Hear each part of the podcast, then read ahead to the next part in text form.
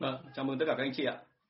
Xin chào tất cả các anh chị, à, chào mừng các anh chị đến với chương trình à, trả lời của tôi à, liên quan đến à, kỹ năng quản trị à, đội sale và kỹ năng bán hàng. Thì à, hôm nay tôi phát trực tiếp trên cả hai kênh luôn là kênh à, Facebook và kênh YouTube của tôi. À, rất à, xin lỗi anh chị vì ngày hôm qua là không có thời gian để à, làm cái việc livestream này. À, hôm qua tôi đã chuẩn bị một số câu hỏi nó khá là thú vị rồi nhưng mà cũng không có đủ thời gian để làm cho nên là à, tôi bắt buộc phải lùi ngày hôm nay. Thì rất hy vọng là trong ngày hôm nay chúng ta có thể là làm được dài hơn. À, Vâng, thì uh, nội dung của chúng ta thì vẫn là như cũ và cái buổi ngày hôm nay thì uh, tôi đã nhận được một số các cái câu hỏi mà liên quan đến các cái tình huống ở trong cái nghề bán hàng à, về nghề quản trị bán hàng. Uh, trước khi ngay trước khi vào buổi ngày hôm nay thì tôi xin phép đọc cái câu này trước. Vâng, chào bạn Ngân, chào anh Việt. Chào tất cả mọi người, chúng ta vào luôn nội dung nhé. À, mình chào hỏi ít thôi để sau đó rồi nhường phần cho cái chuyện là hỏi đáp thì sẽ hay hơn. À, tôi rất hy vọng là chương trình này của chúng ta sau này sẽ biến thành một cái trạng thái là khoảng một nửa buổi thì tôi sẽ đọc các cái câu trả lời à, cho những cái câu hỏi mà tôi đã nhận được. Còn sau đó rồi thì trong cái quá trình đó thì mọi người thấy là có vấn đề gì đó mà hỏi thì tôi xin phép trả lời luôn. Vâng à, chào anh Quang Nguyễn Ninh. À, chào tất cả mọi người. À, câu hỏi ngay trước khi mà tôi vào cái buổi ngày hôm nay tôi nhận được đó là nên động viên nhân viên như thế nào? Mọi người vẫn cứ muốn hỏi kỹ cho cái phần mà hôm trước tôi có nói ạ. Thì uh, thông thường tôi hay chia nhân viên ra thành các loại và những cái loại đó thì uh, họ sẽ được tác động bởi nhiều kiểu khác nhau nhưng tất nhiên là thế này là chúng ta luôn phải nhớ một điểm là tùy theo thời gian. Tức là họ còn trẻ hay là họ đã già hay là họ đã phát triển một thời gian rồi thì lúc đó họ sẽ cần những cái nhu cầu khác nhau. Vâng chào bạn Nguyễn Hùng chào bạn anh Phương Trần. À, như vậy là có những cái dạng nhân viên khác nhau thì bọn tôi hay chia thành là à, thích kiến thức thích kỹ năng danh lợi hay là quyền lực. À, bởi vì là dựa vào những câu trả lời đó thì anh chị sẽ có những cái mà phù hợp của chúng ta liên quan đến ờ, cái cách mà kích động cho họ. Ờ, thông thường tôi nói ví dụ như thế này là mình bám sát đến một nhân viên đi. Ví dụ như là uh, một cậu thanh niên mới ra trường tên là cậu Tùng đi 22 tuổi. Thì uh, khi cậu mới đi làm ấy, cậu chưa biết gì cả.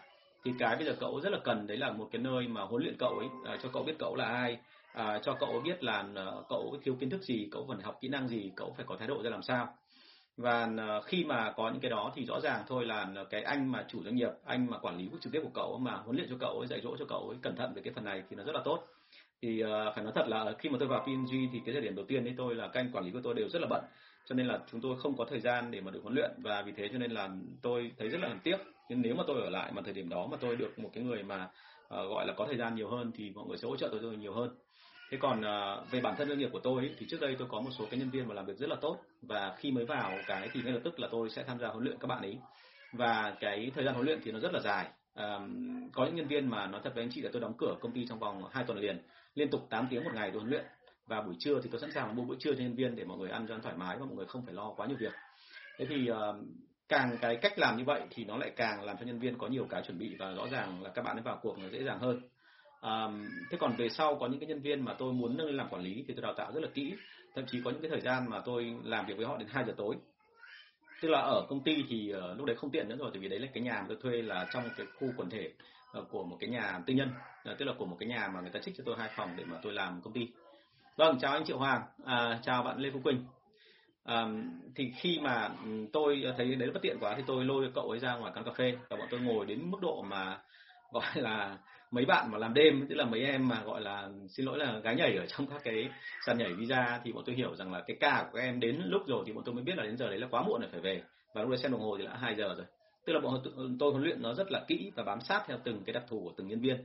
Thế thì hồi đó chính vì bởi vì là tôi chưa có gì cả tại sao tôi lại tập trung vào kiến thức và kỹ năng? Bởi vì thời điểm đó thì công ty của tôi chưa phải công ty lớn cả công ty mới có một đến hai người thôi. Và vì thế cho nên bọn tôi cần rất nhiều cái mà gọi là gọi là làm tương tác bằng tính cá nhân thì mình gắn kết được với anh em.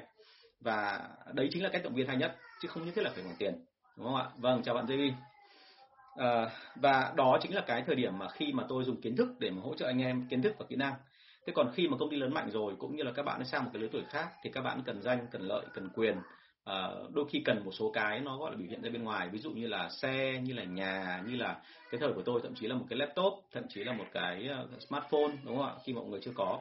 Còn sau này thậm chí là sau đấy là anh chị phải dẫn dụ họ sang cái mảng là nó gọi là hơi ăn chơi một tí đúng không? Thậm chí là tôi biết nhiều công ty là ờ, sếp còn rủ anh em là tham gia vào những cái mảng như là đánh tennis rồi là hút xì gà rồi là chơi golf rồi là uh, có thể chơi du thuyền hoặc là uh, gọi là chơi gọi là câu cá đại dương đúng không? Những cái món mà nó tương đối tốn tiền và tốn thời gian.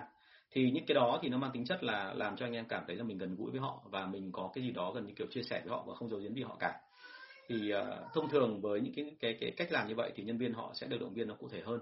Vì thế cho nên là một trong những cái mà chúng ta cần phải chú ý đấy là thế này là khi động viên nhân viên ấy, anh chị luôn phải chú ý giữa hai cái trường hợp là một khi mà anh chị có tiền thì anh chị động viên theo cách đó còn nếu anh chị không có tiền thì anh chị nên dùng cái tình cảm nhiều hơn và à, cũng phải nhớ một điểm là cái cách mà anh chị hỗ trợ người ta hay là anh chị động viên người ta thì nó phù hợp với cái chuyện là cái mối tương quan tỷ lệ giữa anh chị và người ta ví dụ như là anh chị là cái người mà được người ta kính trọng thì cái hỗ trợ của anh chị cái động viên nó sẽ khác anh chị là cái người mà người ta coi trọng không phải bởi vì là kỹ năng trình độ của anh chị hơn người ta mà chỉ vì là anh chị có vai vế to hơn thì cái cách động viên của anh chị nó sẽ phải khác à, chúng ta phải thừa nhận một cái là như thế này là không phải bất cứ ông sếp nào cũng có trình độ hay là cũng có một cái kỹ năng hơn hẳn so với nhân viên.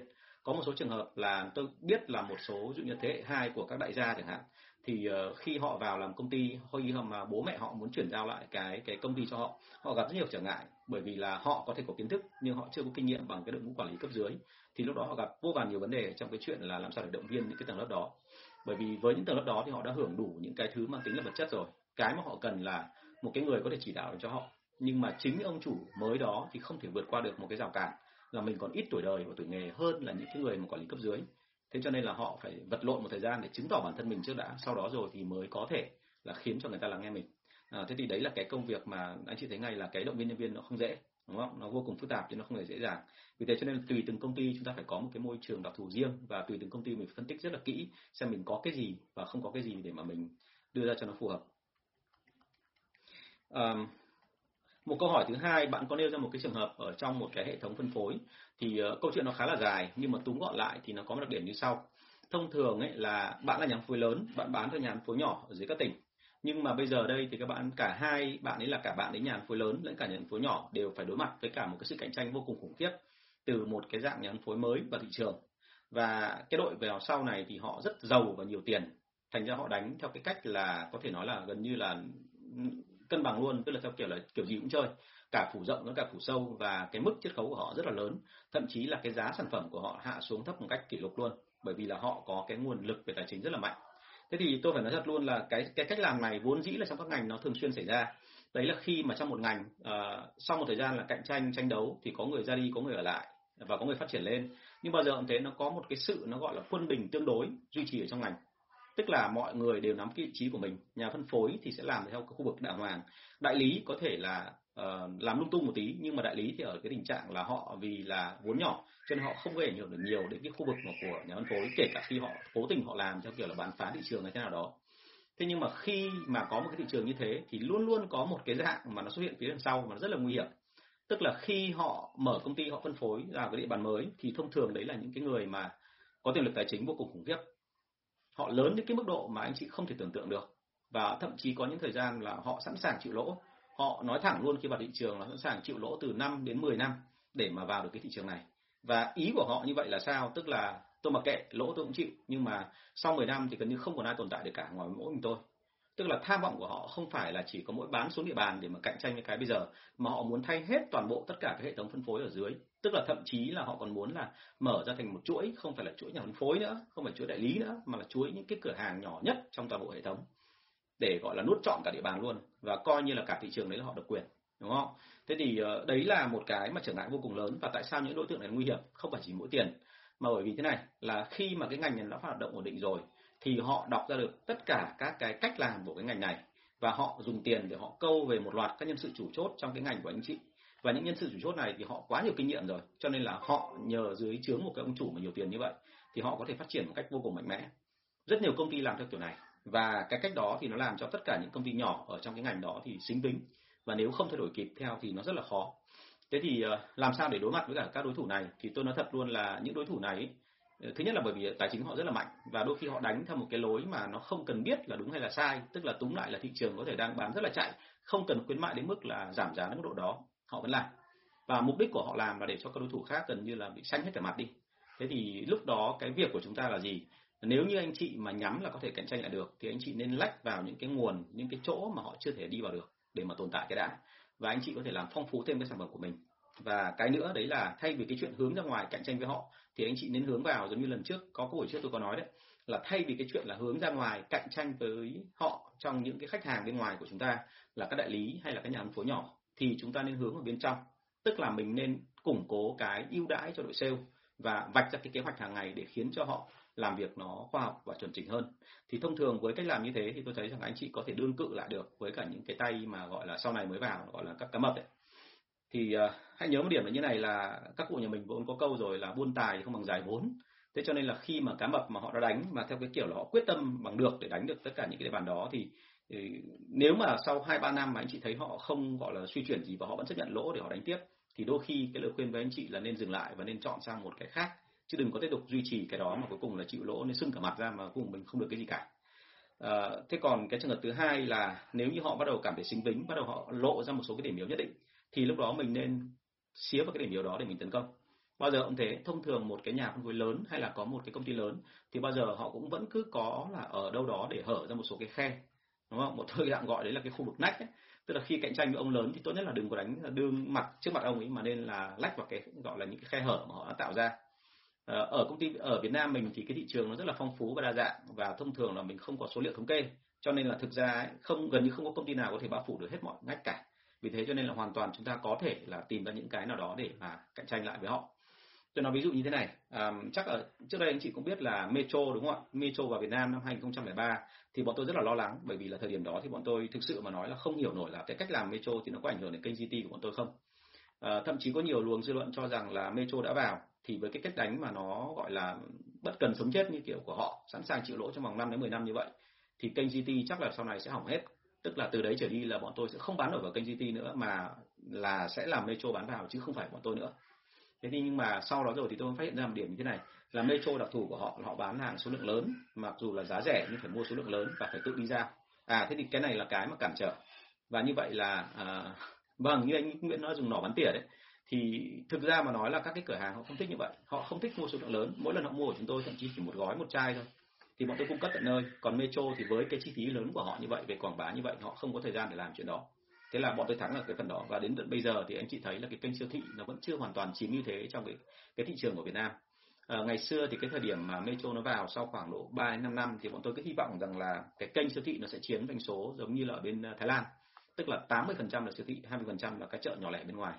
Nhưng đến bây giờ thì ở Việt Nam mình cho thấy là con số vẫn là 60% thị trường là siêu thị còn 40% vẫn là thị trường của bên nhỏ lẻ. Và trong tương lai thì tôi cũng không rõ là chuyện gì sẽ xảy ra nhưng mà có thể là môi trường bán GP là nhỏ lẻ nó có thể dần dần nó biến sang một cái dạng cửa hàng là convenience store. Tức là có quản lý chuyên nghiệp có hệ thống chuỗi nhưng họ vẫn cứ là cái môi trường bán lẻ chứ nó không hoàn toàn là cái môi trường mà bán kiểu siêu thị.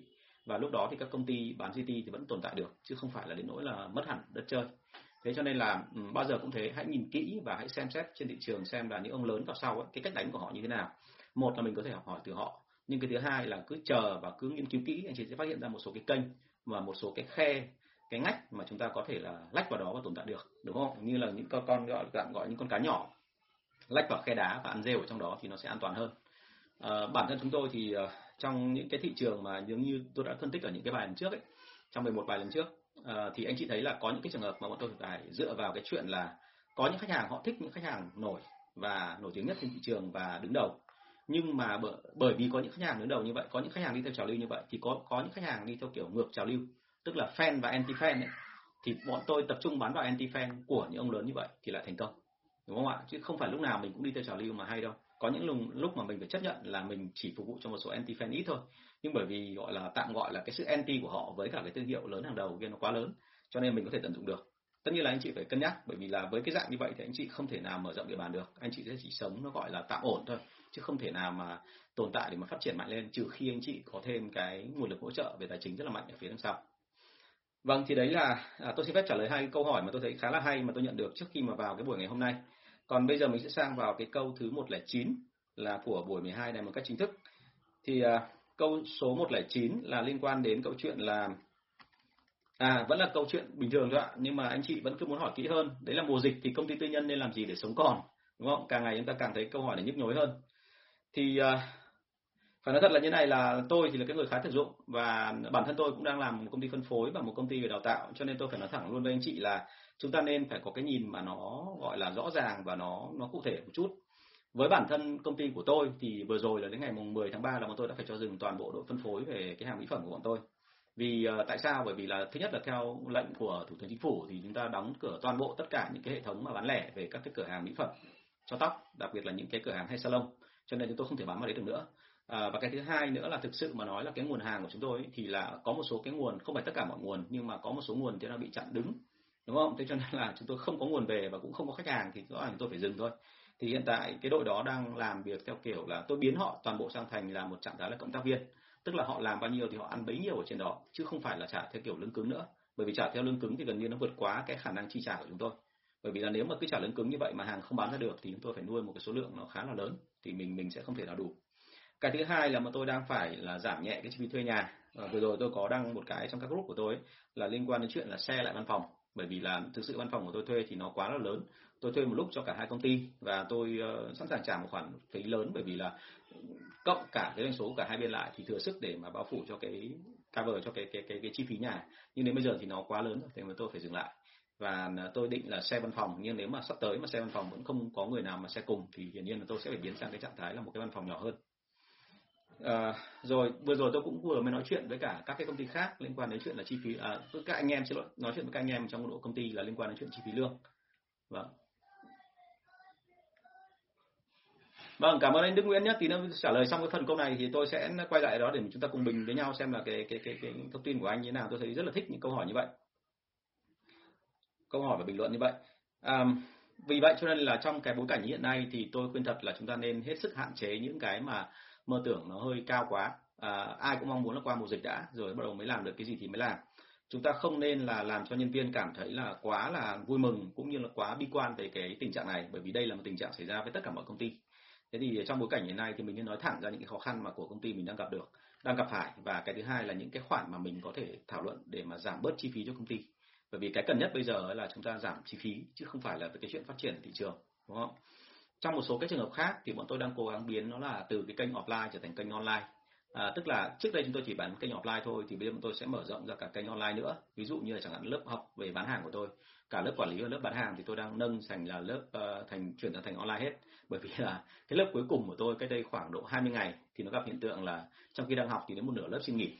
Đúng không? Xin nghỉ bảo lưu trong khóa sau bởi vì là mọi người sợ dịch quá rồi và ngay lập tức hôm sau là tôi nhận được cái thông tin là các bạn ấy ờ, vì quá sợ hãi cho nên là thậm chí là còn không biết bao giờ sẽ trở lại đúng không?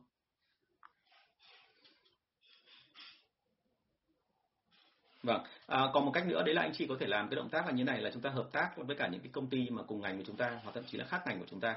Bởi vì là khi mà mình có một cái sản phẩm thì chúng ta luôn nhớ là sản phẩm của chúng ta có sự khác biệt về ngành với cả một số công ty khác, tức là không có yếu tố cạnh tranh, nhưng nó lại bổ sung rất là tốt cho ngành của công ty khác à, và thêm nữa là cái tỷ lệ lãi của mỗi bên thì nó lại theo một kiểu khác nhau. Và nếu như mà tỷ lệ lãi nó khác nhau thì đôi khi là mình chỉ cần kết hợp với nhau thôi là tự dưng nó thành công rồi. À, tôi nói ví dụ như này nghe những cái rất là buồn cười nhưng mà chẳng hạn như là một cái công ty liên quan đến ngành giáo dục à, của ngành giáo dục thì lại có thể kết hợp với cả à, một cái công ty liên quan đến chuyện là thực phẩm chức năng dành cho mẹ và bé chẳng hạn. Bởi vì là hai cái sản phẩm đấy cùng bán cho đối tượng là mẹ và bé cho nên là chúng ta có thể kết hợp được với nhau thì uh, những cái mô hình kiểu như vậy bây giờ nó xuất hiện ngày càng nhiều bởi vì mọi người phải giúp đỡ nhau để mà vượt qua cái kỳ này. À, thêm một cái nữa là vâng camera hơi rung đúng không? Tại tôi tì tay lên bàn đấy ạ. Vâng tôi sẽ bỏ ra ngoài. À, thêm một cái nữa đấy là chúng ta nên có những cái sản phẩm mà nên tìm hiểu thêm những sản phẩm khác bổ sung thêm ngành của mình hay không. Và những ngành sản phẩm đó thì ờ, theo các đại ca trong ngành của tôi thường thường hay nên chọn những cái sản phẩm nó mang tính hot như thời điểm này ngày nay đúng không ạ? Đấy là cái gì? Đấy là những cái ví dụ như là khẩu trang ví dụ như thậm chí có những dung dịch về rửa tay hoặc là những cái sản phẩm mà liên quan đến cái mùa chống dịch này để nâng cao sức khỏe đề kháng cơ thể. Đó. Thế thì với tất cả những cái đó thì tôi nghĩ rằng là như thế thì nó sẽ đỡ hơn. À, và một cái quan trọng hơn cả là dù bán cái gì thì bán nhưng mà nên uh, giữ cái mức độ tồn kho ở mức độ tối thiểu. Bởi vì ngày nay thì thực sự mà nói là càng để tồn kho dài thì anh chị càng nguy hiểm bởi vì chúng ta không biết được cái gì nó xảy ra tiếp theo à, và một cái cuối cùng nữa đấy là thay vì cái chuyện tập trung một khách hàng lớn mà những khách hàng lớn thì thông thường là anh chị biết rồi là vào mùa này thì họ là những người chính ra là ờ, vào cái mùa bình thường thì họ không sao cả nhưng vào mùa này thì họ bị ảnh hưởng lớn nhất. Bởi vì là vào mùa này thì thông thường là họ sẽ ở tình trạng là phải chi phí quá lớn về mặt bằng rồi là một loạt cái khác.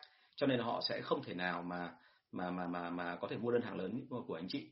Thì chúng ta nên tập trung vào khách hàng nhỏ hơn. Và với khách hàng nhỏ thì thông thường là uh, ví dụ như có một số khách hàng nhỏ thì họ phụ thuộc hoàn toàn vào những khách hàng mà dạng thân quen của họ tức là họ chỉ bán trong vòng những người quen thôi.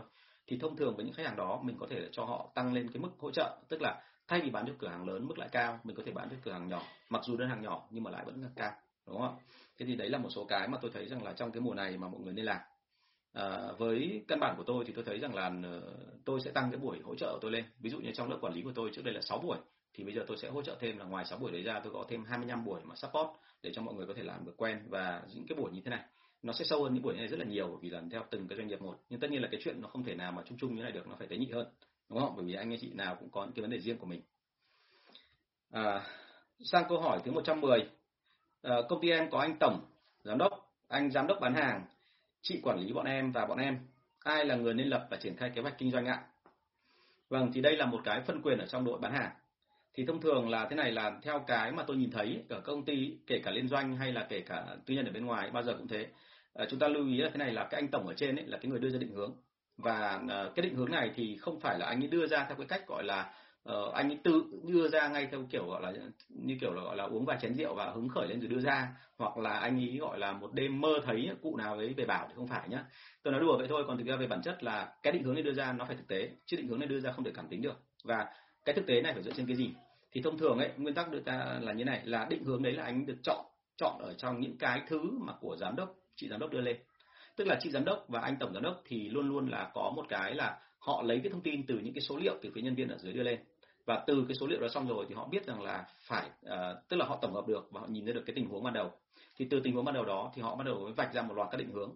Và thông thường là chị giám đốc mới là người vạch ra định hướng chứ không phải anh tổng bởi vì chị giám đốc là chị cái người ở dưới cái khu vực mà nó cần gũi hơn với nhân viên và chị biết rõ là cái gì đang diễn ra cái gì đang diễn ra. Và cứ cái gì đang diễn ra như vậy thì chị sẽ tổng hợp lại. Chị đưa ra một số cái định hướng theo ý của chị. À, anh tổng anh sẽ là cái người kiểm tra lại một số cái định hướng đó. Tất nhiên là đấy là nếu như anh có người có kinh nghiệm còn một số trường hợp là có các anh tổng thì chỉ ở tình trạng là anh không có tiền. À anh anh không có kiến thức anh không có kỹ năng gì cả mà anh chỉ là cái người đi đầu tư thôi tức là anh có rất nhiều tiền. Thì lúc đó anh ấy sẽ hỏi chị giám đốc là như vậy định hướng nào trong số này là em thấy là khả dĩ nhất và lúc đó thì chị giám đốc sẽ phải trả lời. Chị sẽ phải trả lời dựa trên cái chuyện kinh nghiệm và cái kiến thức của chị. Và từ những cái số liệu thống kê, chị suy ra được là à như vậy cái gì có thể là ngon lành à, và thành công nhiều nhất, cái gì có thể kém hơn. Từ đó thì anh ấy sẽ chọn ra được là cái gì mà anh cảm thấy theo ý anh ấy là hợp lý nhất. Đôi khi có những cái mà nó không hoàn toàn là chắc chắn, nhưng anh sẽ chọn bởi vì anh ấy cảm nhận rằng theo cái của nhà đầu tư thì mặc dù nó nguy hiểm, nhưng mà nó lại có khả năng là thành công đúng không ạ? Thì cái cách mà quyết định của nhà đầu tư nó rất khác với cái cách quyết định của mấy cái ông mà thuộc làm nghề theo kiểu chuyên nghiệp. Bởi vì là các ông ấy theo cái kiểu là cứ có số liệu rồi cứ cái bài bản rồi cứ tỷ lệ phần trăm xác suất thì mới đưa ra. Nhưng mà anh tổng ở trên thì đôi khi là những cái người mà rất là mạo hiểm và và chấp nhận rủi ro. Tất nhiên là anh ra quyết định đấy thì anh phải chấp nhận rủi ro, đúng không? Ở Việt Nam mình thì tôi thấy là mấy ông tổng thì thường hay sợ, không dám gọi là chấp nhận rủi ro theo cái kiểu là cứ bảo sếp ờ, bảo nhân viên là phải quyết theo hướng này, nhưng mà lại nhung nhằng nhung nhằng ở cái đoạn là ờ, nếu mà sai thì ai chịu trách nhiệm? Đó thế còn ngay cả anh chị xem những cái series truyền hình, giống như là những cái chương trình là học việc của The Apprentice, của ông Donald Trump chẳng hạn, thì khi ông tham gia, một khi mà ông quyết định theo cái cảm tính của ông ấy, cảm nhận của ông là như vậy, trường hợp này là đúng, trường hợp kia là sai, ông quyết định theo cái đúng của ông ấy, thì tất cả những người còn lại định phản đối ông, thì ông nói luôn là tôi, ông xua tay ngay, ông bảo luôn là tôi đã quyết định rồi. Và tôi chịu hoàn toàn trách nhiệm về cái việc mà tôi quyết định như thế. À thế thì với cái đó thì chúng ta thấy ngay là anh tổng một khi đã quyết định theo cảm tính, anh phải chấp nhận toàn bộ tất cả những cái gì xảy ra sau đó nếu mà anh tổng làm được như vậy thì đấy mới là thực sự là người tổng giám đốc tốt. Thế thì khi mà có định hướng rồi thì chúng ta sẽ làm gì? Thông thường với định hướng ấy thì bọn tôi sẽ à, ừ, từ một cái định hướng như vậy thì thông thường bọn tôi sẽ đưa ra một số cái tiêu chuẩn cho định hướng. Ví dụ như là à, năm nay cái mục đích của chúng ta làm sao phát triển mang tính là đột biến thì cái đột biến đấy chúng ta phải định nghĩa rõ ràng là đột biến là tăng bao nhiêu phần trăm so với năm vừa rồi. Hay là phát triển ở đây là mình muốn là phát triển sâu vào từng các cái công ờ, cả địa bàn đúng không? Các thị trường à, và cái phát triển vào cái vùng sâu như vậy thì bao giờ mình cũng sẽ có một cái đấy là sao? Tức là mình có thể không cần doanh số tăng nhưng mình cần là số lượng khách hàng lấy hàng nhiều hơn. Và chúng ta cần là những khách hàng có tính cam kết chúng ta tốt hơn tức là cái chủng loại sản phẩm họ tăng lên. Thế thì đấy là một số cái mà mình mình quy định rõ ràng như thế. Và xong đó rồi thì chúng tôi sẽ yêu cầu luôn là có cả mấy chỉ, chỉ tiêu nữa là hướng đi cách đi à, cái chỉ tiêu đưa ra là bao nhiêu chi phí là bao nhiêu và cái kết quả thành công nó có khoảng bao nhiêu và khi mà có được con số này thì bắt đầu là chúng tôi sẽ giao cho cấp dưới tức là giám đốc bán hàng sẽ phải giao cho quản lý bán hàng. Quản lý bán hàng dựa trên cái vùng của mình thì nhận được cái chỉ tiêu của uh, ông sếp sẽ từ từ chia ra cho các nhân viên. Và bản thân nhân viên sẽ phải có cái đưa ra cam kết với từng cái chỉ tiêu mình nhận được. Nhưng bao giờ cũng vậy trong cả một hệ thống như vậy nói một cách đơn giản thì anh chị luôn thấy một điểm như thế này. Thông thường là qua mỗi cấp thì cái mục tiêu từ trên mà họ đưa xuống sẽ được tăng lên thêm một chút với cái khoản chi phí nó sẽ đội lên trên một chút à thế tức là ví dụ như là chẳng hạn tôi nhận được cái mục tiêu của tôi là cả cái vùng Hà Nội tôi sẽ phát triển trong khoảng một doanh số tháng năm nay là 10 tỷ thì tôi sẽ chuyển xuống cho anh em với cái mục tiêu ở phía dưới doanh số bao giờ cũng phải là 15 đến 20 tỷ. Với cái chi phí trước đây là tôi nhận được là chi phí của tôi chỉ có khoảng độ là à, chi phí của tôi là ví dụ như một tỷ chẳng hạn trên 10 tỷ thì bao giờ tôi cũng sẽ chỉ nhận được là có khoảng độ tôi sẽ chuyển xuống dưới cho anh em là chỉ có 800 triệu thôi đúng không ạ? Đấy và như anh Đức Lợi anh nói ấy, là định hướng chiến lược mục tiêu kế hoạch hành động kiểm soát quá trình thực hiện. Đúng không ạ chuẩn đấy ạ. Và ở đây thì thông thường kế hoạch kinh doanh ấy, của một đội sale ấy, nó khá là đơn giản bởi vì bọn tôi thường thường là dưới dạng con số với nhau. Chứ bọn tôi không nói về cái chuyện là nó quá là kiêu kỳ bác bậc như kiểu là đưa vào quá nhiều cái hàm ý như là chúng ta sẽ cố gắng làm sao để mà thị trường được uh, gọi là hiểu được cái chất lượng tốt hay là hiểu được một cái tầm nhìn vĩ mô của công ty. Thì cái đấy nó không phải mà cái chính là bọn tôi sẽ hướng vào rõ ràng tại sao lại như vậy? Bởi vì ở cấp thấp nhất là cấp thực hiện đấy chính là nhân viên bán hàng. Và họ sẽ không thể nào hiểu được những cái định hướng mang tính vĩ mô và quá là khủng khiếp. Họ sẽ chỉ hiểu là cuối cùng em phải làm gì. Và em làm cái đó thì bây giờ anh cần em là làm những cái chỉ số đấy những cái con số những KPI như vậy như thế nào đúng không? Và bao lâu phải đạt? Thế thì uh, nguyên tắc đưa ra là chỉ số tức là cái target của bọn tôi giao cấp dưới nó sẽ tăng lên một chút. Với cả cái chi phí bọn tôi sẽ yêu cầu ở cấp dưới nó giảm đi một chút. Tại sao phải làm cái này? Bởi vì bao giờ cũng thế cái target của sếp thì gần như là ví dụ sếp quy định là 10 tỷ thì tôi sẽ quy định cho anh em ở dưới phải đạt 15 tỷ. Và chi phí là 1 tỷ thì tôi sẽ yêu cầu là chỉ còn 800 triệu thôi để cho tôi an toàn để cho tôi an toàn và cấp dưới tôi cũng theo cái thói quen đó sẽ mở rộng dần ra. Ở một số công ty thì cái chuyện này nó thành ra hơi thái quá tức là, là từ cấp giám đốc chuyển xuống cấp quản lý thì nó lên thành gấp khoảng 50% nhưng mà xuống cấp thấp hơn thì cuối cùng nó tăng lên thành là anh chị có thể hình dung là nó lên thành thành thành nó lên đến cái mức độ thành ra là gần gấp 3 lần so với cả cái mức ban đầu mà ông giám đốc đưa ra. Thì cái này là tôi khuyên thật anh chị là không nên, bởi vì cái này là nó rất nguy hiểm. Bởi vì là đôi khi chúng ta làm như thế xong ấy, thì nó ra một cái định hướng nó không đúng với cả cái thực tế và anh em không thực hiện được. Thì sau đó mọi người quay ngược lại, mọi người nói rằng là cái lỗi đấy nó nằm không phải ở trong cái thực tế thực hiện, mà nó nằm ở chính ở cái ông mà đưa ra cái mục tiêu đầu tiên. Nên cái phần này là phần rất nguy hiểm, cho nên là tốt nhất là cố gắng là có nâng nhưng mà nâng ít thôi. Và cái chi phí cũng thế, là giảm thì cũng giảm ít thôi tránh cái trường hợp mà gọi là giống như kiểu làm theo kiểu duy trì duy trì tức là cứ tăng tăng xong cuối cùng không đạt được nữa thì lại bắt đầu hôm sau lại lại ngồi trách mắng các cấp dưới là không đạt được là do cái này do cái kia thì nó mệt lắm. Quan điểm của tôi là nên làm cái gì đến thực một tí để làm sao cho anh em đỡ mệt. Thì có như thế mình mới kéo dài lâu được. À, câu số 111 bao lâu thì nên nâng chức cho nhân viên ạ? Đúng không?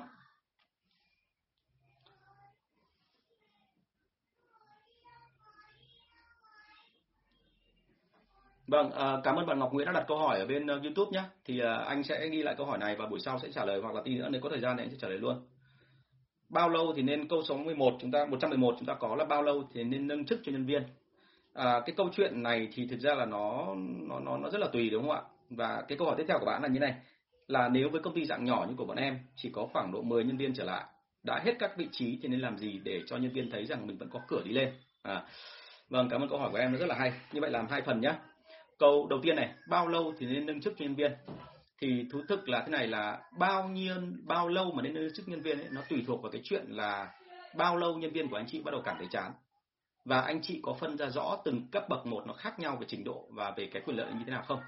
Bởi vì nếu như anh chị mà không phân rõ ra mà anh chị chỉ phân theo cái kiểu là cứ thằng nào sống lâu lão làng là cứ bao giờ làm được 6 tháng một năm mà mày thân với anh thì anh nâng mày chức cho mày thì cái đấy nó sẽ không không cụ thể nhưng nếu như mà anh chị chia rõ ra là doanh số đạt được từng này kỹ năng được như thế này kiến thức được như thế này trình độ được như thế này à, quản lý được từng này anh em thì mới lên được cái cấp mà quản lý tiếp theo. Thì tự động lúc đó là chúng ta thấy ngay là chúng ta sẽ có một cái khoảng thời gian cho nhân viên là phấn đấu trong khoảng thời gian đó. Còn nếu họ không đạt thì mình vẫn tiếp tục mình phải duy trì để làm sao mà họ đạt được cái đó thật là sớm đúng không ạ? Nhưng thông thường nâng qua một cấp ấy, theo kinh nghiệm của tôi từ trước giờ với đội sale ấy, thì thông thường là cái thời gian mà ngắn nhất anh chị cần nâng cấp là khoảng độ từ 3 tháng. Còn thời gian dài nhất anh chị có thể nâng cấp một nhân viên đấy là nếu như họ đã hài lòng với cấp hiện nay của họ rồi thì có khoảng độ 2 năm là tối đa. Bởi vì nếu anh chị mà để lâu hơn thì thông thường là nhân viên sẽ chán. Còn nếu anh chị nâng lên quá sớm thì có khi là anh em không không gọi là chưa kịp quen với cả cái cái cái cái quyền lực mà mình mới được ra. Thế còn ờ, nếu mà tổng hợp lại thì bao giờ cũng thế. Ở các công ty nhỏ thì càng mong lên cấp cao hơn. Mọi người thấy là khi mà, mà một cái nhân viên sale mới vào công ty thì họ luôn luôn là bởi vì họ sinh hoạt trong một đội ngũ rất là nhỏ thậm chí có cái mô hình theo cái kiểu là chỉ có ông giám đốc ở trên và ngay lập tức đội sale ở dưới. Tức là ông giám đốc cũng chính là quản lý cũng chính là giám sát cũng chính là một thành viên trong đội đi bán hàng luôn.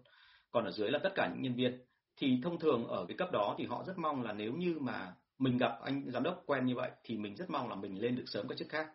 Vâng cảm ơn em khang phạm nhé à, mình lên được các sớm các chức khác và lên các chức khác thì mình sẽ có tiền và có quyền nhiều hơn. Thế còn các công ty lớn thì bao giờ cũng thế là bởi vì là cái lộ trình thăng tiến nó rất là rõ ràng và các cái bậc ở trong công ty lớn thì bao giờ nó cũng nhiều hơn hẳn so với cả những công ty nhỏ. Cho nên là cái thời gian nó sẽ mất nhiều hơn. Và người ta chấp nhận cái chuyện đó bởi vì ở công ty lớn thì bao giờ cũng thấy là cái việc mà nâng lên một chức khác ấy, thì là cái danh nó đi kèm rất là lớn. Còn công ty nhỏ có khi anh chị là phó giám đốc có khi anh chị là giám sát bán hàng nhưng mà cái danh của công ty nó không lớn đâm ra cái vị trí đấy trong công ty của anh chị nó cũng ra ngoài nó không ăn thua gì cả. Thế cho nên là bao giờ cũng thế là ở tùy theo từng cấp mà mình có cái thời gian nâng lên cho nó phù hợp uh, để mà tránh cho cái chuyện là đã hết vị trí rồi mà không có người nào đi lên được nữa hay đúng hơn là uh, bởi vì hiện tại bây giờ chỉ cần có thế thôi mà thị trường nó phát triển đến mức độ đó thì không cần thêm quản lý. Thì một cái mánh nó rất là nhỏ thôi mà của các công ty liên doanh họ hay dùng. Uh, cái này thì không phải là do chính sách công ty đưa ra mà cái này là do cái cái khó nó có khôn của các cái giám đốc công ty từng cái vùng một.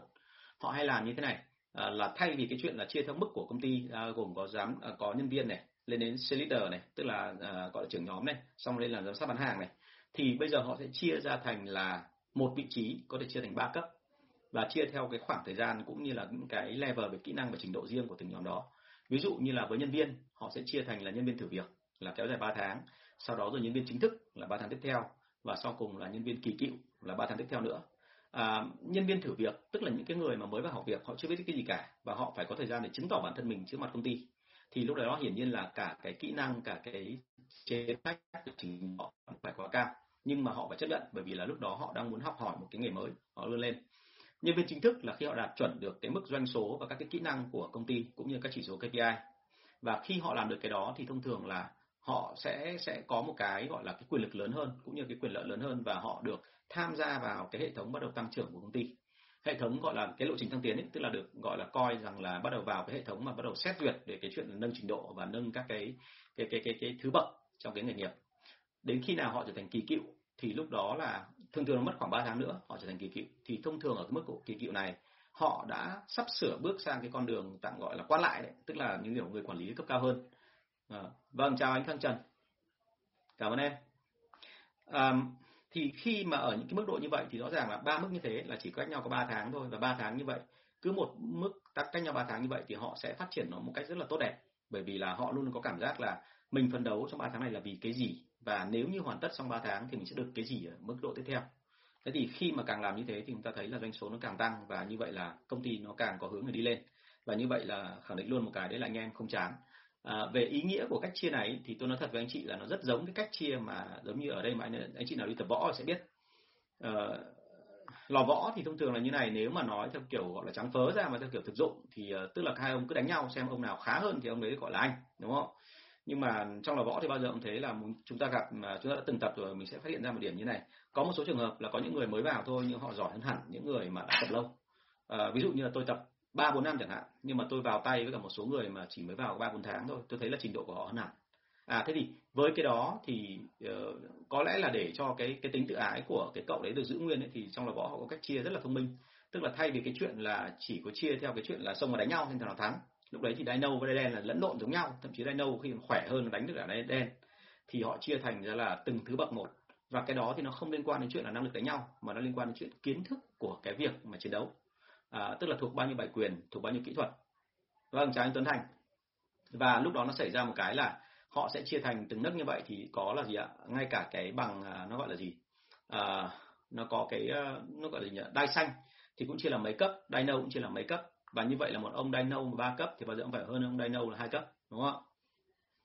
Thế thì à, đấy là câu chuyện à, mà chúng ta thấy. Và cái cách chia như thế thì ở đây cũng tương tự. Chúng ta có thể chia thành ba cái như vậy và để cho nó thành ra là rất là chi tiết và nó rất là là là đơn giản hóa để cho người ta thấy rằng là cứ 3 tháng một lần họ lên được cấp cao hơn. Thông thường với cái cách hoạch định như thế này thì uh, nếu mà anh chị có thể anh chị có thể thống kê lại trong cái nghề của mình và sau đó biến nó thành ra cái lộ trình tăng tiến ngay từ đầu. Vâng. À, vâng cảm ơn anh Phúc Thuận. Tôi sẽ không uh, bình luận nữa nhé để mọi người hỏi. Vâng chào anh Hoàng Tùng. Vâng chào anh Lê Thanh Tùng. Phần cước sắc này có liên quan đến quyền lợi thì sao thầy có liên quan đến quyền lợi à, Tùng ơi cảm ơn Tùng nhé à, để bổ sung luôn tại vì cái câu này nó khá gần với câu của bạn đã hỏi ở đây. À, tức là cái chức sắc ở đây đôi khi nó chỉ có hơn nhau có một tí thôi. Ví dụ như thế này là chẳng hạn như là họ có cái quyền nào đấy trong cái cuộc họp. Anh nói đơn giản là ví dụ như team leader ngày xưa của bọn anh ấy thì quyền lợi duy nhất họ có đấy là sao? Tức là họ được quyền tổng kết các chương trình khuyến mại và họ được quyền là họp với anh ấy thì buổi sáng họ có thể được phép là đứng dậy thông báo xem là, là như vậy là doanh số hôm nay đạt được bao nhiêu rồi. Và ai đang đứng đầu chương trình ai đang đứng cuối và mọi người đang gặp vấn đề gì à, thế thì đôi khi nó chỉ là cái chuyện mà tôi nói thật là giống như ông võ làng ấy. Được cái quyền là oai hơn người khác là đứng dậy phát biểu thôi là nó đã khác rồi. Nhưng cái đó lại khá là quan trọng đấy nhé bởi vì là cái này là nó ở tình trạng là nếu như làm tốt ấy, thì sau này là bạn ấy sẽ quen dần với cả cái chuyện mà đối mặt với cả những cái mà mà phản đối của khách của của nhân viên.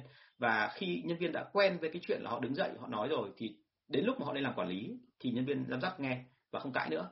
Thế cho nên là cái này là nghe thì nó đơn giản nhưng mà thực ra nó khá là sâu sắc rồi trường hợp đưa lên nhưng không đạt thì hiển nhiên phải có thêm thời gian phong ơi. Bởi vì là thế này là ví dụ như là cái đội của anh ờ, tôi nói luôn cái bản thân của của anh nhé là anh thi làm giám đốc bán hàng và trong vòng 3 tháng là anh phải chảy mặt ra ngoài đường hay làm giống như một nhân viên ờ, chưa biết gì. Thì trong thời gian đó anh vừa đi làm anh vừa phải huấn luyện thêm anh vừa phải được đào tạo. Nhưng mà sau 3 tháng anh sẽ có một cuộc thi và nếu như mà không đạt anh phải làm tiếp. Thế thì uh, cũng phải nói thật luôn là đấy là cái mô hình của công ty liên doanh và công ty làm việc theo kiểu là chuyên nghiệp thì họ mới làm như thế chứ còn nếu mà chúng ta mà làm theo cái kiểu là cái đằng thẳng ở đâu mình cũng làm như thế thì nó khó lắm. Bởi vì bây giờ tuyển người đã khó rồi, giữ người còn khó hơn. Mà bây giờ mình lại cứ đòi là ba tháng mà mày không đạt thì mày phải thi tiếp ba tháng khác thì nó khó. Nhưng mà trường hợp của anh ngày xưa thì, trường hợp của anh là anh qua. Nhưng có một số cái đồng đội của anh trong cùng thời điểm đó, sau 3 tháng thì không đạt. Thế là cuối cùng làm tiếp. Và cái điều hài hước là cậu đấy là một cậu tôi nghĩ là khá là giỏi. Đến bây giờ thì cậu đã rất thành công rồi. Thế nhưng mà cái thời điểm đó thì hình như là có thể là do cái chuyện là nhu cầu kiếm tiền của cậu nó không quá cao và cậu đi làm với một tâm thế rất là vui vẻ và phấn khởi. Tức là chưa bị áp lực, cho nên là cậu làm mà đến nỗi mà tôi xong được ở cái phần là sau 3 tháng tôi lên được giám đốc bán hàng rồi thì cậu đến hơn một năm sau bắt đầu mới thi đỗ được. Tức là phải qua bốn kỳ thi thì mới đạt được đúng chuẩn. Cũng có thể là cái người mà giám sát cậu ấy, cái người mà kiểm tra cái kỳ thi của cậu họ quá là khắt khe. Nhưng mà dù sao chăng nữa thì thời điểm đấy của bọn tôi là bởi vì là những cái người mà rất mau kiếm tiền và thời đấy là thế hệ ta, thế hệ 7x mà. Thành ra là họ vừa qua được cái bao cấp, thành ra là thấy có cơ hội là nhảy vào, bọn tôi tạm gọi như kiểu cá mập, thấy máu rất là máu chiến. Thành ra là đấy là một cái mà tôi thấy là phù hợp. Nhưng còn ở công ty của em ấy như công ty của Hoàng Phong giống như là là là là, là anh đã từng trao đổi với em thì nó có rất nhiều vấn đề. Và vì thế cho nên là mình sẽ ở tình trạng là liệu cơm gắp mắm thôi. Nếu mà không đạt thì nên là du di thậm chí là có thể cho họ làm thử việc ở cái vị trí mới thêm một khoảng thời gian nữa để cho họ có thêm cái điều kiện để chuẩn bị. Đúng là học tài thi phận anh ạ.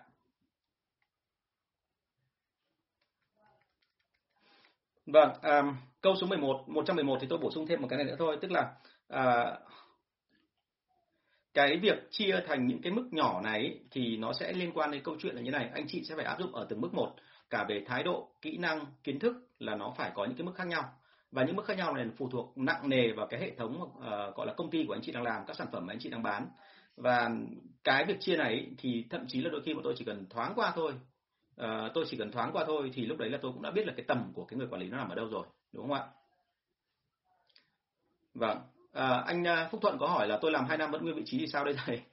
À, có hai điều phải hỏi, tức là anh chúng ta phải xem lại chính bản thân chúng ta, tức là ban đầu thì anh nhận chỉ tiêu anh có đạt hay không và cái KPI của anh đạt đến mức độ nào, đúng không ạ? Còn nếu như mà ví dụ như là sếp có lộ trình rõ ràng về cái tăng doanh số và trong suốt cả hai năm đấy anh làm đúng như vậy và sếp vẫn làm tăng cho anh thì anh nên hỏi lại với sếp bởi vì quan điểm của tôi thì bao giờ cũng thế là một khi mà hai năm vẫn ở nguyên vị trí thì thường thường người ta bắt đầu chán. Và người ta bắt đầu chán rồi thì đôi khi là cái tinh thần của người ta dịu dã nó sẽ ảnh hưởng đến toàn bộ đội ở dưới. Bản thân anh cũng thế thôi bản thân tôi cũng đã từng rơi vào hoàn cảnh như thế rồi. Thế cho nên là chúng ta nên nói thẳng. Còn lời khuyên của tôi đưa ra là nếu như anh cảm thấy là ok thì anh nên đặt ra hẳn vấn đề với sếp là vậy thì tôi còn phải làm cái gì nữa để mà tăng đúng không ạ? Còn nếu mà tôi vẫn làm như thế mà tôi cố gắng rồi mà tôi không được tăng thì đề, đề nghị sếp là xem lại đúng không? Còn trường hợp cuối cùng thì anh phải quyết định theo hướng của anh thôi đúng không ạ? vâng như anh Hoàng Phong nói là hay là hết chức cho anh lên đúng không? Ừ, tôi nếu mà trong hệ thống của tôi thì bao giờ cũng thế. Cái cách nâng của tôi là như thế này. Uh, mà đấy cũng chính là cái tôi đạt được rồi. Mặc dù trong công ty của tôi thì nó nhỏ thôi nhưng khi mà tôi đã nâng một người nào đó lên làm phó giám đốc tức là là cái người phó của tôi thì bao giờ tôi cũng ở cái mức độ là tôi chấp nhận cho cái anh ấy gần như là quyết định hoàn toàn thay tôi. Tất nhiên là phải tuân theo một số cái điều khoản nhất định. Và tôi có một số cái mảng mà tôi giao cho anh ấy và tôi cảm thấy không ổn ngay tức tôi tôi lấy lại ngay ví dụ như là cái phần mà chi phí, trước đây tôi đã từng giao cho một cái cậu phó của tôi, nhưng mà chỉ sau khoảng một, hai tuần là tôi hiểu ngay là bạn ấy không hiểu cái nguyên tắc của chi phí, thì tôi phải dừng lại ngay. Và tôi yêu cầu là chi phí từ nay thì anh sẽ lo, tức là chi phí từ khoảng bao nhiêu triệu trở lên thì anh sẽ lo, còn ở dưới phần đó mà dành cho đội sale.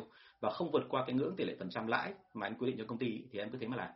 Và cậu ấy trình bày và cậu báo cáo với tôi rất đều đặn hàng hàng tháng, hàng ngày thế thì cái câu chuyện ở đây đưa ra là thế này là bao giờ cũng thế. Nếu mà chúng ta đã phấn đấu rồi mà mình không không thể lên trước ấy, thì anh chị luôn phải xem lại hai thứ. Một là nỗ lực của chính bản thân anh chị. Cái thứ hai là như vậy là sếp có giữ lời hứa không? Và cái cam kết của sếp với mình ấy thì nó có cụ thể hay không? Còn uh, tôi tôi nghĩ là nếu mà chúng ta có năng lực và đặc biệt trong cái thời buổi ngày nay khi mà rất cần những các quản lý thì anh chị nên nói thẳng với người ta. Bởi vì nếu mà mình có năng lực thì mình mình làm cho người ta mà người ta không ghi nhận cái đó thì mình phải nghĩ lại rồi đúng không ạ? Xong đây tôi nói một cách rất là thực dụng thôi chứ tôi không biết là bây giờ có anh Phúc Thuận làm ở đâu nhưng mà quả thực là tôi luôn nghĩ theo cái cách là như vậy tức là theo kiểu rất là thẳng thớm. Tức là cố gắng làm sao để mà chứng tỏ năng lực của mình còn nếu mà đã chứng tỏ rồi mà họ vẫn không cho lên thì mình phải tính lại và theo cách của mình thôi. À, câu số 112 ạ. Anh cho xin cái định nghĩa về nghề bán hàng và nghề làm quản lý bán hàng. À, cảm ơn câu hỏi rất là hay của bạn. Thì tôi xin phép trả lời là như thế này. Nếu mà nói về định nghĩa của nghề bán hàng ấy là à, nó nói thế này. À, nghề bán hàng theo quan điểm của tôi thì nó là cái nghề sử dụng cái năng lực thuyết phục của chúng ta thuyết phục khách hàng theo ý của mình. Và cái này được thể hiện rõ ràng qua một cái định nghĩa của một cái công ty mà tôi đã từng làm nhé. Thì họ định nghĩa là như thế này bán hàng là làm gì? Bán hàng là giúp khách hàng mua hàng của chúng ta. Đúng không? Nửa đầu rất là nghe rất là ngon lành tử thế. Đoạn đằng sau này. Bán hàng là giúp khách hàng mua hàng của chúng ta nhưng mà là theo cách mà chúng ta muốn. Thế thì ở đây anh chị nghe câu đấy xong anh chị sẽ hiểu ngay là gì. Bán hàng bây giờ mà đặc biệt với những cái hàng mà hoàng hóa theo kiểu mang tính là uh, Ờ, càng ngày càng cạnh tranh lớn hơn và càng có những cái cách làm nó khác biệt hơn và nó nó gọi là nó nó nó liên tục là, liên tục là đối mặt với sức ép của thị trường ấy, thì bao giờ cũng thế là chúng ta sẽ phải cố gắng bằng được là khiến cho khách hàng phải mua hàng của mình. Và cái cố gắng ở đây không có nghĩa là ép, nhưng mà cố gắng ở đây có nghĩa là khiến cho họ phải mua theo cái mà mình mong muốn. Bởi vì chỉ có như thế thôi thì anh chị mới giành được thị trường, đúng không ạ? Anh chị mà không bán được hàng cho khách thì nhân đối thủ của anh chị sẽ bán. Và một trong những cái đấy tôi hay nói với mọi người là tại sao mà phải, ví dụ như là khách hàng mà có dành ra khoảng độ 10 đồng cho cái sản phẩm của chúng ta chúng ta sẽ phải cố gắng dành được từ 8 9 đồng trong cái khoảng đó. Bởi vì nếu như mà chúng ta không dành hết chúng ta chỉ dành được có 5 đồng thôi thì 5 đồng còn lại. Bởi vì họ đã dành cho ngành của chúng ta từng đấy tiền rồi mà chúng ta không dành hết thì hiển nhiên là họ sẽ dành cái 5 đồng còn lại đấy cho những cái người khác mà người khác đấy là đối thủ cạnh tranh của anh chị. À thế thì đấy chính là một cái mà nó rất nhức đầu trong ngành sale. Và nhiều người nói với tôi là bán hàng như thế là nó không tử tế bán hàng như thế là nó thế nọ thế kia. À, cái câu chuyện là tử tế hay không ấy nó nằm ở chỗ này nếu như mà anh chị ép được khách hàng mà mua hàng của anh chị và sau đó họ vẫn mua lại, tức là điều đấy chứng tỏ là sản phẩm của anh chị nó tốt và họ không có phản nàn gì, họ không có bực lên để mắng anh chị hay là họ không nói rằng là mày lừa đảo, thì điều đấy chứng tỏ là hàng của anh chị là hàng tốt. Và như vậy cái việc ép của anh chị là bình thường. Vì thế cho nên là chúng ta phải quen dần với cái chuyện là khách hàng càng ngày càng không thể hiện rõ ý của họ ra và mình phải khiến cho họ cố gắng đi theo cái ý của mình đấy là tôi nói là cố gắng, còn không phải có nghĩa là bằng mọi giá theo kiểu là rút con dao hay là hòn gạch nửa ra bắt khách hàng phải mua, đúng không ạ? Chuyện đấy là chuyện nó cực kỳ là vô lý. Thế thì đấy là cái định nghĩa về nghề bán hàng mà tôi hay dùng. Thế còn à, nghề làm quản lý bán hàng thì là làm gì? Thì tôi chia làm hai phần nhé thứ nhất là cái định nghĩa này và cái thứ hai là những công việc mà của cái anh quản lý bán hàng hay phải làm.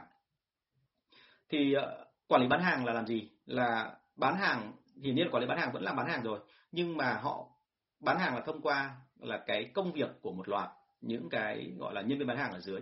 Tức là họ đang thông qua những cái người bán hàng là những cái công cụ của công ty để mà bán hàng. Nhưng mà cái điều khác biệt ở đây là sao? Quản lý bán hàng người ta hay gọi là quản trị nhiều hơn là quản lý. Là bởi vì đơn giản là trong cái quản ờ, quản trị bán hàng ấy, thì bao gồm hai thứ là một là anh chị phải tuân theo quy trình.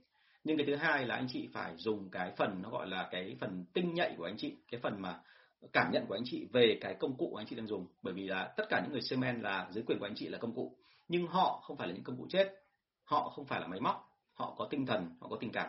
Vậy thì cái cách mà anh chị cư xử và các anh chị tác động đến người ta làm sao để cho cái tinh thần đấy nó máu chuyên nhất, cảm xúc đấy họ lên cao nhất để họ làm việc tốt nhất thì đấy mới được gọi là quản lý bán hàng giỏi, đúng không ạ?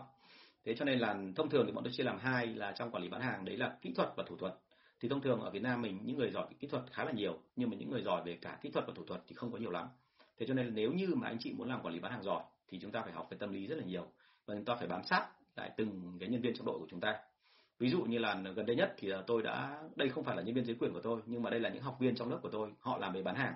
Và tôi phát hiện ra một cái là từ cái thế hệ mà từ 9x trở đi đến khoảng thế hệ ờ, uh, 2000 ấy, những năm mà sau tự sinh sau đẻ muộn ở gần cái cái khoảng hai hai hai thì là họ là những cái người mà rất khác biệt với chúng ta.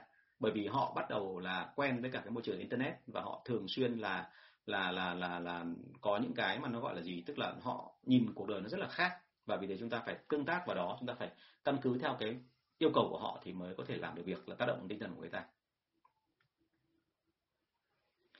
Um, thế thì đấy là cái phần mà của quản lý bán hàng. Thế còn những cái nhiệm vụ quản lý bán hàng phải làm đấy là gì? Một là phải đo lường. Đo lường là sao? Đo lường cả thị trường bên ngoài lẫn cả đo lường cái năng lực nội bộ bên trong. Đo lường cả tinh thần tình cảm của anh em và những cái đo lường này tôi nói luôn anh chị phải là thường xuyên làm bởi vì anh chị cần lơ là một chút thôi là nó khác lắm rồi. Đừng có nghĩ rằng là anh chị hiểu nhân viên của mình đến mức độ mà không cần phải đo lại. Luôn phải kiểm tra xem là gia đình người ta có vấn đề gì không người ta đang có nguồn lực ở phía khác hay không người ta có cần cái mức lương ở đây hay không đúng không ạ? Người ta phấn đấu là vì cái gì? À, và sau khi đo lường xong thì anh chị sẽ ra được một số cái thì lúc đấy anh chị phải đặt chuẩn cho cả đội sale. Thế nào đặt chuẩn cho cả đội sale thì uh, cái đặt chuẩn này là tùy theo từng cái ngành nghề từng doanh nghiệp và thậm chí là tùy theo cái mà năng lực của anh chị nhưng thông thường đặt chuẩn là sao? Tức là cái chuẩn đấy nó sẽ làm sao để cho lúc nào thế, anh chị đặt, vạch cái định hướng, nó chỉ nó chỉ chênh khoảng độ một, hai phần trăm so với cả thực tế mà doanh nghiệp có thể phát triển. Có một số trường hợp mọi người hay nói với tôi là em đặt chuẩn hay là đặt kế hoạch kinh doanh là gần như một trăm phần trăm là nhân viên đều đạt. Thì tôi nói thật, đấy là cái đáng lo, chứ không phải là cái đáng mừng. Vì sao? Bởi vì là anh chị mà đạt một trăm phần trăm, tức là anh chị đang đặt cái mức mà phát triển thị trường ở dưới cái ngưỡng mà nhân viên có thể đạt. Cho nên cả một trăm phần trăm các trường hợp anh chị đặt ra kế hoạch kinh doanh họ đều đạt. Cái đó là không đúng đúng không ạ? Cái đúng nó là chỉ nhân, cái đội nhân viên của mình những bao giờ cũng thế, bởi vì họ là những con người, họ có cảm xúc, họ có tình cảm. Không phải họ hoạt động như những cỗ máy. Và đó còn thêm một cái thứ hai là cái thị trường của chúng ta liên tục bị ảnh hưởng. Bởi vì những ông cá mập, ông vào, sau, ông ngoái loạn lên, rồi là những ông khác thì ông cũng phanh phá mình từ đủ mọi hướng. Cho nên lúc đó mình sẽ không thể nào đảm bảo được một cái thị trường, một cái doanh số chắc chắn được. Từ kế hoạch cho đến triển khai, nếu mà đúng 100% thì là sai. Bao giờ cũng thế, mình chỉ đúng được khoảng độ 80 đến 85% là giỏi lắm rồi cho nên nếu như ở đây có một doanh nghiệp nào trong số tất cả các anh chị ở đây đang xem cái cái bài này của tôi mà anh chị thấy rằng là lần nào đưa ra kế hoạch kinh doanh mình cũng đạt thì anh chị nên xem lại điều đó chứng tỏ là anh chị đang đặt cái cái cái chỉ tiêu doanh số và chỉ tiêu của thị trường ấy nó dưới cái mức mà đội anh chị có thể làm À, ngoài cái chuyện đo lường đạt chuẩn thì có phần là triển khai kế hoạch. À, tôi xin phép nói nhanh nhé, tại vì thời gian nó không có nhiều, chứ còn cái phần này nói thì dài lắm. Triển khai kế hoạch, giả soát kế hoạch, rồi nâng cấp đội sale và cuối cùng là lên kế hoạch phát triển. Phát triển ở đây không phải chỉ về doanh số, mà phát triển ở đây cả về kỹ năng và trình độ của đội sale nữa. Bởi vì nếu mà chúng ta chỉ quan tâm đến thị trường, chúng ta không quan tâm nội bộ bên trong, thì lúc này nó sẽ lệch pha. Và khi mà đã lệch pha rồi thì mình tưởng là mình đang tăng, nhưng thực ra là cái tốc độ phát triển của đội sale bên trong đang chậm so với tốc độ phát triển của thị trường bên ngoài và lúc đó doanh số mà nó không đạt hoặc là nó đạt không hết tầm của mình thì đấy cũng chính là một cái cản trở đúng không ạ Vâng, bạn Trang Thị ờ, Thu Nguyễn có hỏi một câu là anh ơi theo anh thì đội sale theo quy trình quan trọng hơn hay có thể một phần không theo quy trình nhưng có một số quan trọng hơn. Cái này thì trong cái phần mà nói về quản lý bán hàng ấy, tức là dạy về quản lý bán hàng trong phần quy trình ấy nói rất là kỹ. Thường thường quy trình nó là cái làm chuẩn của cả đội sale phải tuân theo. Nhưng mà ở đây nó có một cái như thế này là luôn luôn có những cái cách để mà linh hoạt hơn để mà làm nhưng mà thông thường đối với nhân viên mới thông thường là khoảng độ từ tháng 1 đến tháng 6 khi vào công ty anh bắt nên nét theo quy trình đừng có cãi còn sau 6 tháng thì lúc đấy bắt đầu được phép sáng tạo tức là lúc đấy chúng ta có quyền được bóp quy trình theo cái ý hướng của chúng ta hay theo cái kinh nghiệm của chúng ta nhưng ở trong cái phần bóp quy trình đấy thì lưu ý một điểm như thế này, là bóp gì thì bóp, biến gì thì biến, nhưng kiểu gì thì kiểu cũng phải làm đạt được các chỉ số của chúng ta đề ra. Tức là đối với cả nhân viên mà cựu thì mình cho phép biến đổi quy trình, nhưng mà hai việc. Thứ nhất là phải đạt chỉ tiêu của công ty đề ra, không có cãi. Cái phần thứ hai, đấy là trước khi mà điều chỉnh cái gì đó thì phải nói trước với mình một câu. Và nói trước với mình một câu xong thì lúc đó phải làm được là một cái nữa là cam kết, làm đúng cái mức mà công ty đề ra. Còn đừng có làm thấp hơn còn nếu mà nói là quy trình sai đòi điều đổi quy trình nhưng mà đổi đổi quy trình xong thì làm lại còn lung tung hơn doanh số không đạt thì đấy không gọi là làm đúng quy trình rồi không không đúng là tiêu chuẩn sale chuẩn rồi đúng không Vâng, bên tôi chưa bao giờ đặt kế hoạch nhưng Tùng ạ. Vâng, cái này thì ờ, thực ra này cái kế hoạch nó không có cái gì là quan trọng cả. Thông thường là cái này đối với những việc đơn giản thì chúng ta không cần phải đặt kế hoạch, nó có thể tiến hành luôn. Nhưng có một số trường hợp ấy, tôi đề nghị với anh là như này là nên đặt kế hoạch bởi vì khi mà đặt kế hoạch xong ấy thì dựa trên cái đó mình mới biết được là cái sức của mình nó đến đâu. Và thông thường thì bọn tôi hay nói là như này, là cái thất bại trong kế hoạch nó không có vấn đề gì hết. Bởi vì thất bại trong kế hoạch nó giúp chúng ta hiểu được cái năng lực nội tại của chúng ta đến đâu. Chứ còn lúc nào mình cũng chỉ chăm chăm đặt kế hoạch thôi thì lắm lúc là công ty SME không đủ thời gian để làm. Đúng không hiển nhiên là mình đặt kế hoạch với nhau ấy, đôi khi có những cái rất là đơn giản. Đối với nhân viên của tôi chẳng hạn, kế hoạch đôi khi nó chỉ là thế này. Buổi sáng tôi đề nghị anh ra ngoài thị trường, anh giả soát lại xem là thị trường nó có cái gì. Thì tôi đề nghị anh là đi khoảng 20 cửa hàng. Thì tôi đề nghị anh là trong buổi sáng anh sẽ phải cố gắng đi khoảng 12 đến 13 cửa hàng bởi vì buổi sáng bao giờ anh cũng phấn khởi hơn. Buổi sáng bao giờ điều kiện nó cũng thoải mái hơn. Buổi chiều anh mệt rồi thì lúc đấy anh chỉ cần đi 7 đến 8 cửa hàng thôi. Thế cho nên là cái mà kế hoạch ở đây nó rất đơn giản. Đấy là làm sao mà đạt được cái con số là 20 cửa hàng một ngày. À, thế thì với cái đó thì đấy được tạm gọi là kế hoạch. Còn thực ra không phải là kế hoạch nào chúng ta cũng phải viết ra giấy rồi lại phải ngồi họp hành ban đệ rồi lại phải trịnh trọng này nọ. Thì tất cả những cái đấy là thừa thãi. Bởi vì anh chị biết rồi là chúng ta mà làm những cái đó xong thì làm gì có thời gian đâu đi bán hàng nữa. Đúng không? Cái việc chính của chúng ta là phải làm sao mà vừa làm được cái công việc mà theo đúng quy trình nhưng mà vừa phải làm sao để mà đạt được cái chuẩn trong doanh số của chúng ta vâng chào bạn đức béo nhé cảm ơn bạn rất là nhiều và mong ờ, chúng ta là tham gia tuần này và để mà có thể là uh, tương tác với nhau được nhiều hơn. Ở bên YouTube thì có bạn Ngọc Nguyễn có đưa ra một câu hỏi là em mới chuyển ngành qua ngành sale, em làm sale xuất khẩu, chủ yếu làm việc qua mail và tin nhắn, hiếm có cơ hội gặp mặt. Sale dạng này có cần làm việc với khách như thế nào để chốt deal ạ? À, hãy nhớ này, tại vì cái này anh đã từng ờ, anh đã từng dạy và tư vấn cho những cái đội mà chuyên môn làm về sale ờ, không phải xuất khẩu nhưng mà sale là bán tour du lịch cho khách của Tây. Thì nó có một đặc điểm như thế này là cái cách mà tương tác của chúng ta nó như thế nào thì mình sẽ phải căn vào cái đó để mình đưa ra cái quy trình làm việc của chúng ta như thế. Ví dụ như là chúng ta thấy là bán hàng qua mail ấy thì cái duy nhất mà mình tương tác được với khách hàng đấy là thông qua các ngôn từ họ trao đổi qua email. À, có những cái thứ nghe rất là buồn cười nhưng mà thực ra là mọi người không để ý. Tôi nói ví dụ như thế này thôi là trong 100 cái mail anh chị phát hiện ra rằng là đấy là mình liên hệ liên hệ với những khách hàng mà mình đã làm việc thành công. Thì cái việc cần nhất mình cần phải làm là như thế này, mình phải tập hợp lại toàn bộ tất cả những cái thông tin về những cái mail đó, mình xem xem là những cụm nào, những cái từ nào, những tính từ nào mình hay dùng và dựa trên cái đó thì bắt đầu mình sẽ đưa ra được là vậy thì bây giờ mình có nên lặp lại những cái câu đó không ở những cái email tiếp theo bởi vì khách hàng có vẻ phản hồi tích cực với những cái đó nếu mà chúng ta làm được cái điều như vậy tức là thống kê lại những cái từ hay dùng và trong những email mà tạo ra sự thành công ấy, thì nó rất là ok. Cái thứ hai nữa là qua email thì luôn phải nhớ này là thông thường qua email là chúng ta không biết được phía đối phương sẽ phản ứng như thế nào. Và người ta giao tiếp với chúng ta cũng chỉ qua cái địa chỉ email tí tẹo ở trên thôi. Cho nên anh chị phải làm sao để mà gia tăng mức độ tình cảm và gắn bó giữa hai người với nhau. Thông thường thì đấy là những cái lời chúc ở cuối tháng thông thường thì đấy sẽ chính là những cái cách mà mình tương tác với người ta để mà ngoài công việc ra mình còn có cả tình cảm cá nhân nữa thì thông thường cái đó sẽ thành ra thành công hơn. Vì thế rất là mong là như này là em có thể làm thử cái đó rồi là có thể hỏi thêm anh về cái phần này. À, thông thường thì với anh thì xe xuất nhập khẩu thì luôn phải nhớ là chúng ta có một cái sự khác biệt khá lớn về văn hóa của Việt Nam và văn hóa của cái người mua. À, hoặc là người bán ở bên kia và người mua là chúng ta ở bên này. Thành ra là khi mình hiểu được cái văn hóa của họ thì mình sẽ tác động người ta dễ hơn. Thông thường ở các cái công ty nước ngoài và ở những cái cái xã hội nước ngoài thì họ coi trọng tình cảm. Và thậm chí bây giờ là những công ty phương Tây họ cũng gắn chặt với gia đình rồi. Thành ra những cái giá trị gia đình của họ họ tôn trọng rất là rõ và họ quan trọng hơn cả là họ thích thể hiện. Thế cho nên là anh chị thể hiện được cái đó ra thì nó sẽ tạo ra một sự gắn kết với người ta đúng không? Thành ra là nên nên làm theo kiểu như vậy. À, chúng ta nên là có một cái gọi là nhận diện được khách hàng qua ngôn từ và sau đó có cái phương án để mà để mà tương tác với khách hàng qua ngôn từ nó hiệu quả. À, rất may là cái về cái phần này thì tôi được dạy một số trong khi thời gian làm báo ở VN Express thì tôi hiểu được một số cái. Thành ra là nếu có thể thì anh em mình sẽ trao đổi qua inbox. Cảm ơn em.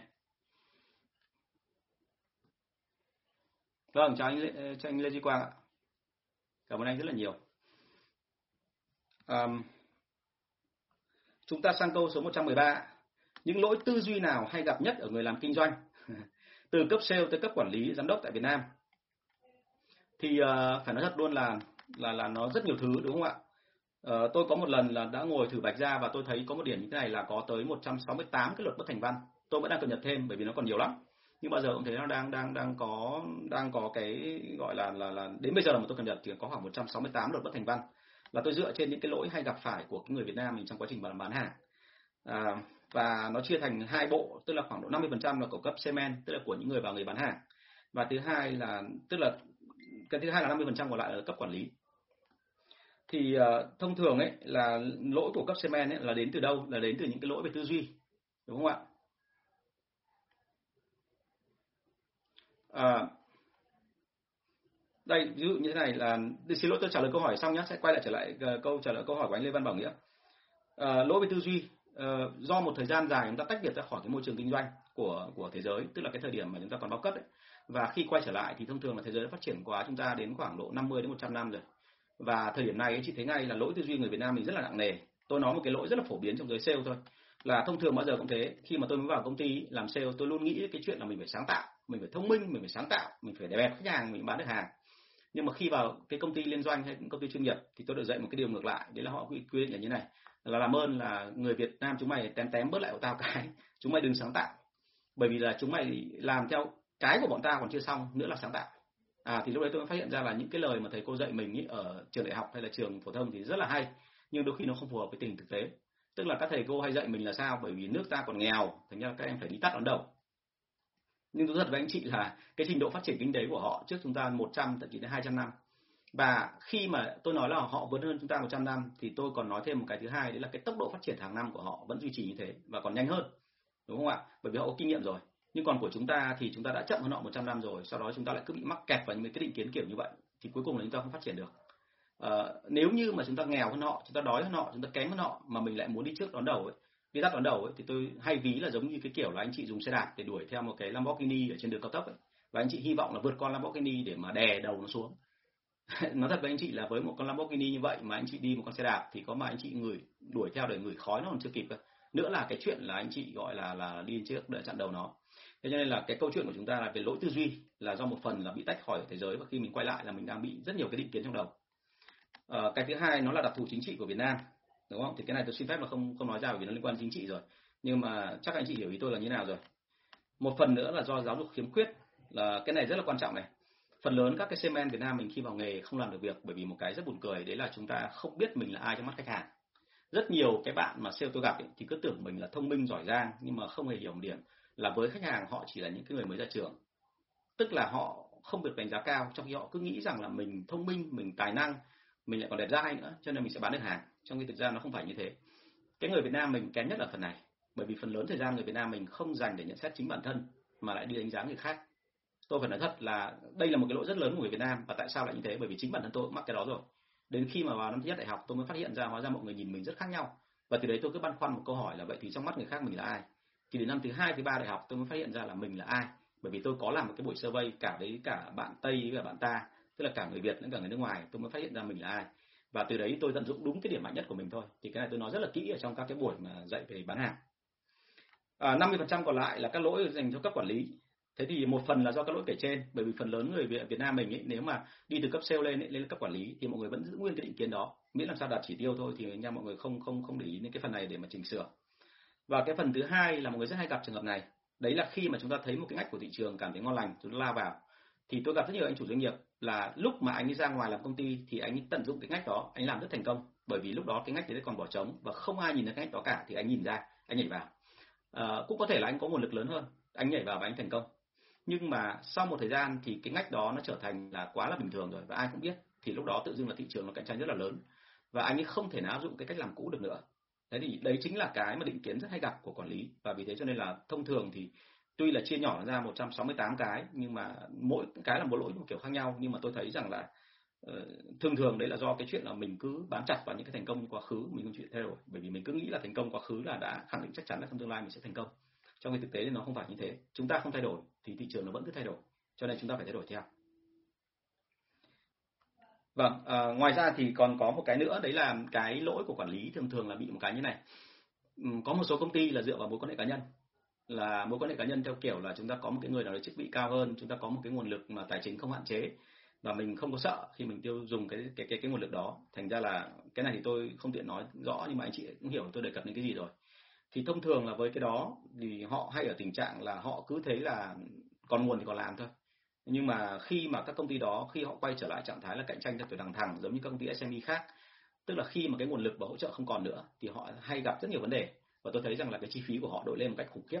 Bởi vì lúc đấy là là là không phải chỉ có mỗi cái nguồn lực không còn mà cái thế của họ cái trong cái mối quan hệ nó cũng không còn nữa.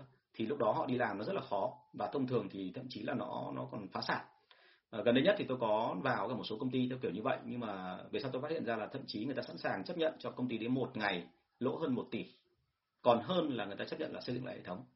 Thì tôi cũng rất là băn khoăn bởi vì tôi nghĩ rằng là người ta đáng nghĩa là tối thiểu là người ta cũng đã ở đấy với cả một công ty khoảng 30 40 năm rồi thì người ta cũng phải có một cái tình cảm dành cho công ty chứ, muốn phát triển chứ. Nhưng thực ra thì không phải. Họ luôn luôn có những cái mà uh, quyền lợi riêng. Và đôi khi họ phát hiện ra rằng là công ty thả lỗ 1 tỷ, 2 tỷ một ngày còn hơn là chuyện công ty có lãi. Bởi vì trong 1 tỷ 2 tỷ mà lỗ đấy đôi khi họ có cái phần xả xẻo riêng của họ.